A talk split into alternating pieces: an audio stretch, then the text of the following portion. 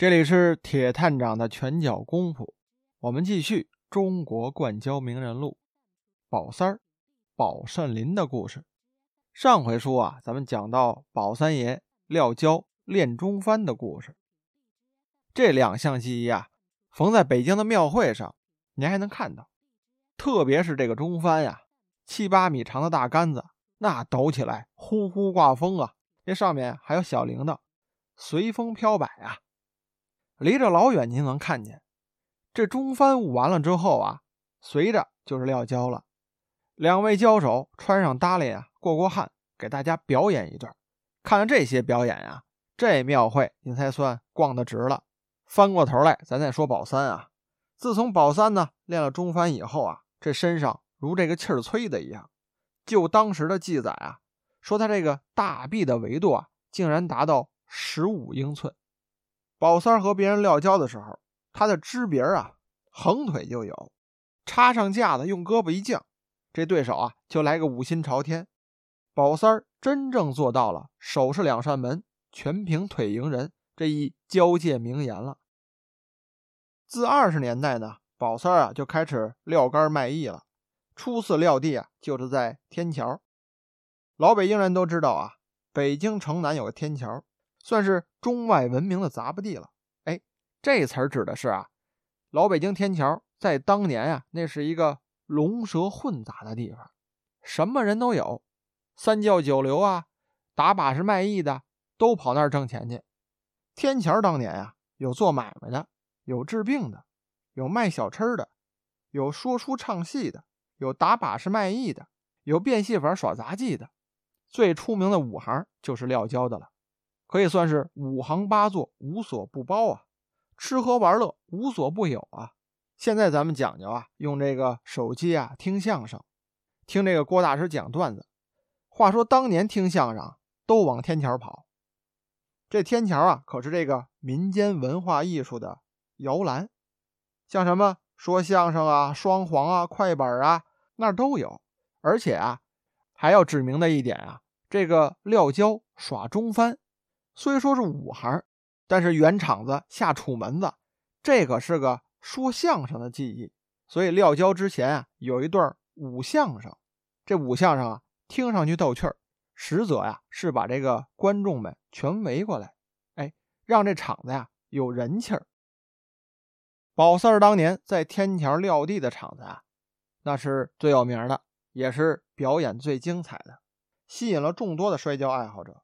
他平时呢。刻苦练习，很多人啊都是通过天桥宝三爷的教场开始爱上摔跤，也开始练习摔跤的。因为这场子啊，总有好的交手出现，像什么陈金泉呀、徐茂啊、杨宝和呀、王德英啊、钱德仁啊等等这些，后来啊都是中国交界的名将。这些人呢，都在宝三爷的交场撂过跤，帮过场。像我们在这部书里之前提到的魏德海魏老，就是宝三爷那位恩人，也在这个场子撂过跤。天桥宝三的胶场啊，帮场的人多了，想撂跤的人呢，先你登记报名。每天啊，这撂跤一结束，你看这钱箱子都满的。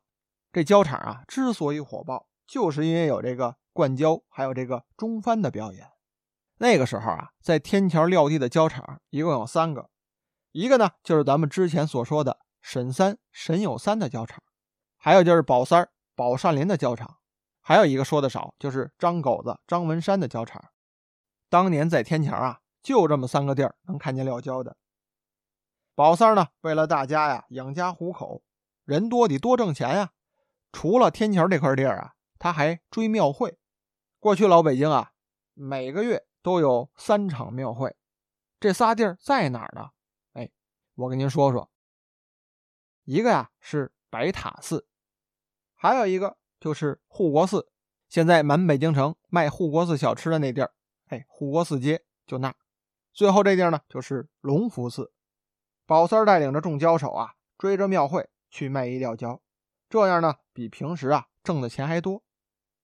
但是赶这个庙会啊，那更是藏龙卧虎的。您想啊，除了北京城周边这点地儿。天津啊，河北啊，这地方啊，也有不少摔跤爱好者，也有一些高手，赶到庙会，大家就都来了。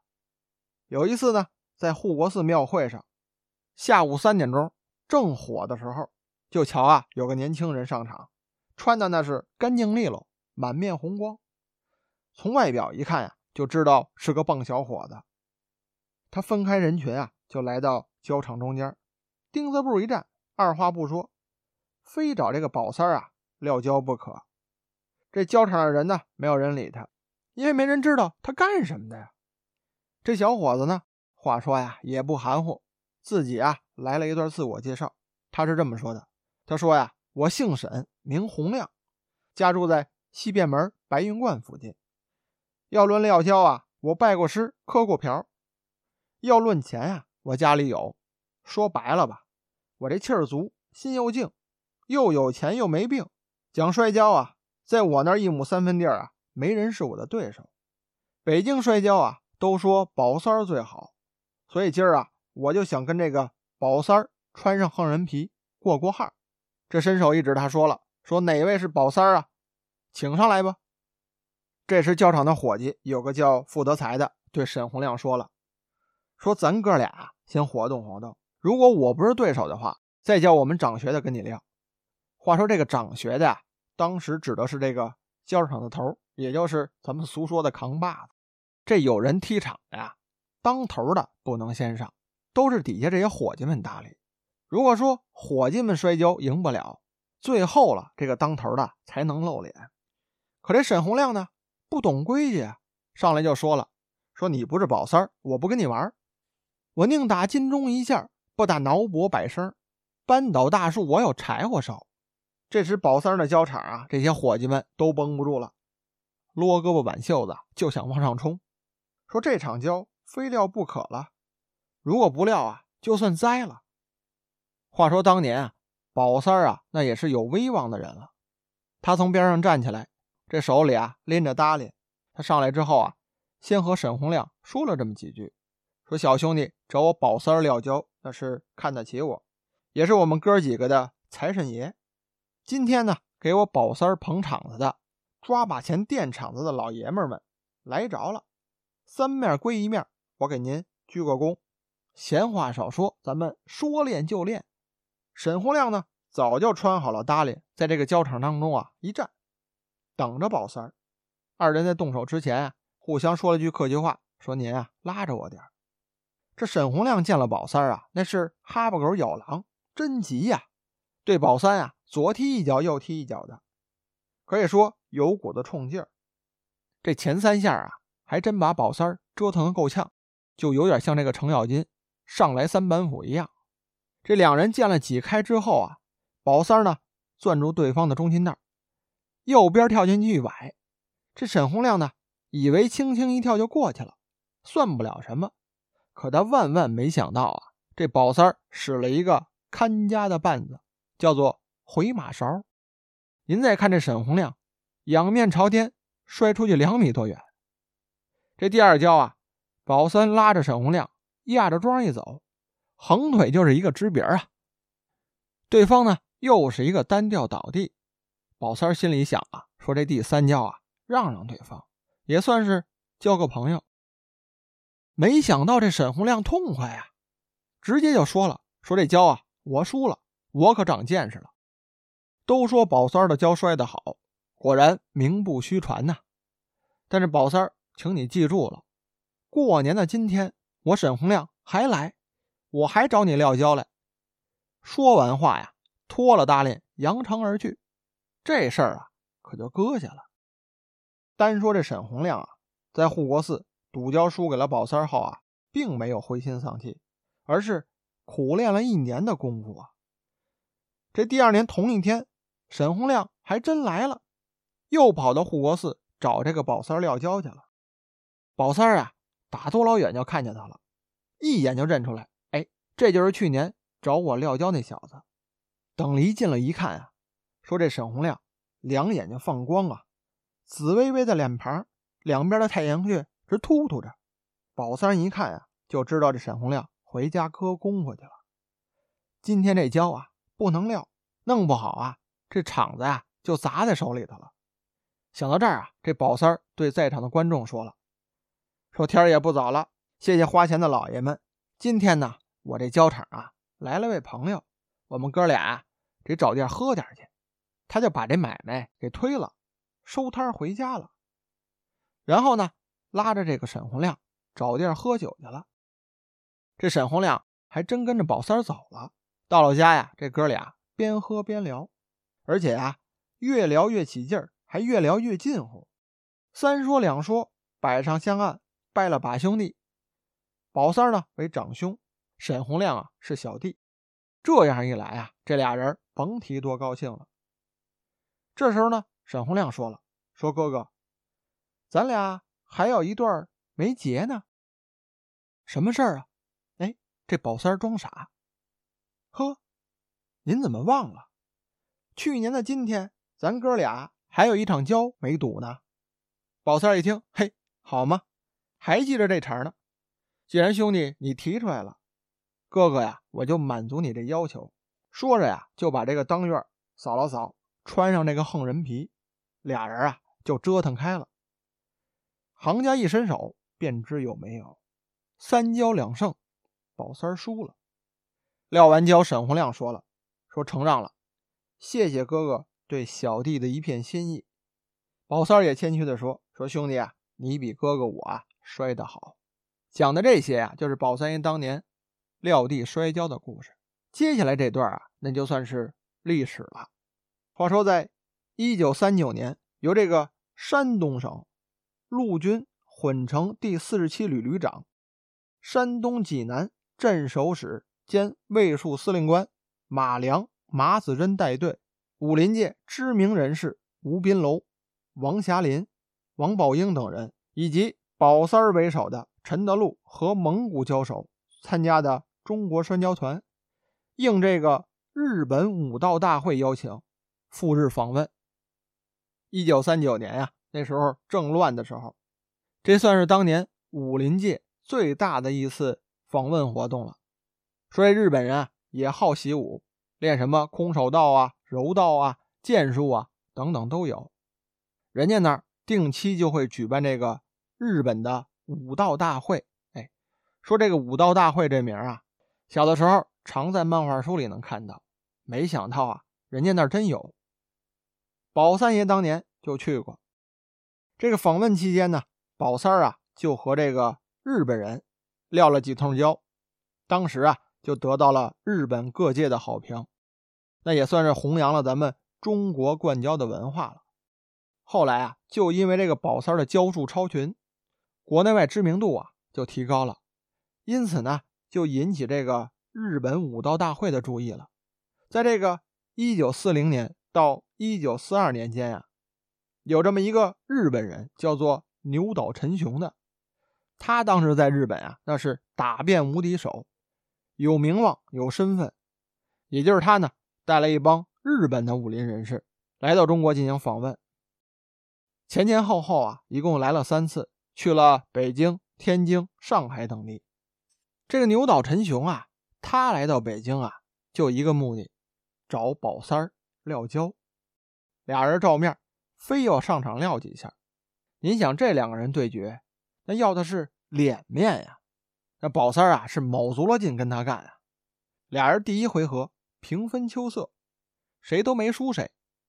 中场休息的时候啊，这宝三手底下有个叫孙荣的，俗称呢叫孙傻子，他绷不住了，他找宝三说了：“说三哥呀，今儿呢兄弟我这交劲儿不错，让我和这个老日本啊赌三下。如果说我摔不倒老日本，算我啊白来一试。”说这个孙傻子呀，当年算得上是二号的宝三。这手底下也有两下，而且啊，气力足。那人长得这体型呢，近似宝三，长着长方脸、尖下颌、大眼睛，腰长胳膊长，手大脚大，擅长练习这个大棒子，还有这就是霸王砖。这撂跤最大的特点呀，就是左右开弓。这个咱要讲一讲了。说这每个人的撂跤习惯各不一样，有的人呢，现使右边的活就像这个写字有右利手有左利手一样，唯独最厉害的就是这个左右两边都能发起进攻，都能防守，这可是不易练出来的。这个孙傻子呀，就有这本事，左右能开弓。他当年啊，也算是这个宝三交场左膀右臂了。因此，这第二场交啊，孙傻子对阵牛岛陈雄。牛岛一上场啊，力猛过人啊，光着两只脚，两手摊开，在这个交场内啊，左晃右闪的。他找空当啊，想抱对方的腿。这孙傻子呢，早就看出牛岛的用意了，偏偏呀，就卖了个便宜，假的一上步。这牛岛呢，探身就抱腿，孙傻子趁机伸手剁牛岛的直门，斜上步往外一捅，这牛岛呀，往回将近。这时候机会就有了，孙傻子背部吊腰藏肩膀，就把这个牛岛啊拉到了自己的背上。这时候你再看这个牛岛陈雄啊，趴在了孙傻子的后背上，两脚乱蹬。孙傻子呀，一个踹就把这个牛岛陈雄啊摔出有三米多远去。当时这牛岛啊，服服的趴在地上。事隔了几十年之后啊，牛岛陈雄呢写了一个自传回忆录。这上面就说了，中国的摔跤技术啊，最全面的是宝三儿，有相当实力的是孙傻子。强中必有强中手，何必前人夸自强？宝三儿的知名度啊，自此就红起来了啊。随后的几十年里啊，他也靠着撂地摔跤，捧着大家一起挣钱，一起糊口。那个年景啊，又是战争，又是瘟疫的。不好过呀，宝三呢硬着头皮就撑下来了。等到解放之后，新中国成立，宝三还有他的这些伙计们啊，就把中国的灌胶文化传承了下来，还带入了正式的摔跤比赛中。在这个一九五六年的时候，宝三宝善林啊还当选了宣武区政协委员，还担任过全国摔跤名誉总裁的裁判长和。国家级的裁判，宝三儿宝善林一生啊收了五位高徒：陈金泉、马贵宝、徐茂、傅顺禄、石真。这五位啊继承了摔跤和中翻的本领，一直呢传承到现在。这就是宝三儿宝善林的故事。天桥胶厂啊是宝三儿宝善林创立的，也可以说呀是他用血汗挣来的。他主张啊，有饭大家吃，不计较以往。这部书的最后啊，对宝三儿宝善林有这么一段赞誉，上面写了：他一辈子呀刚强，不拿摔跤说事儿，不向徒弟和晚辈啊伸手索取，所以啊，他的威望很高。他是中国灌胶事业的传帮带中当之无愧的一位大师，我们应当永远的怀念他。那好了，宝三儿宝善林的故事，我们啊就讲到这儿。话说我这个拳脚功夫讲到现在呀，也为大家讲述了中国灌胶的几位名人，很感谢大家的收听。我也是希望啊，借着这个节目，把中国式摔跤，把咱们老北京的灌胶文化呀，给大家说一说，讲一讲。希望的就是啊，咱们把这个文化这点回忆啊给留下。如果说有空呢，大家呀还能切磋切磋，上场啊撂几下，好好的试一试，这就是我的一个心愿。也感谢大家关注这档节目，这里是铁探长的拳脚功夫，那我们下次见。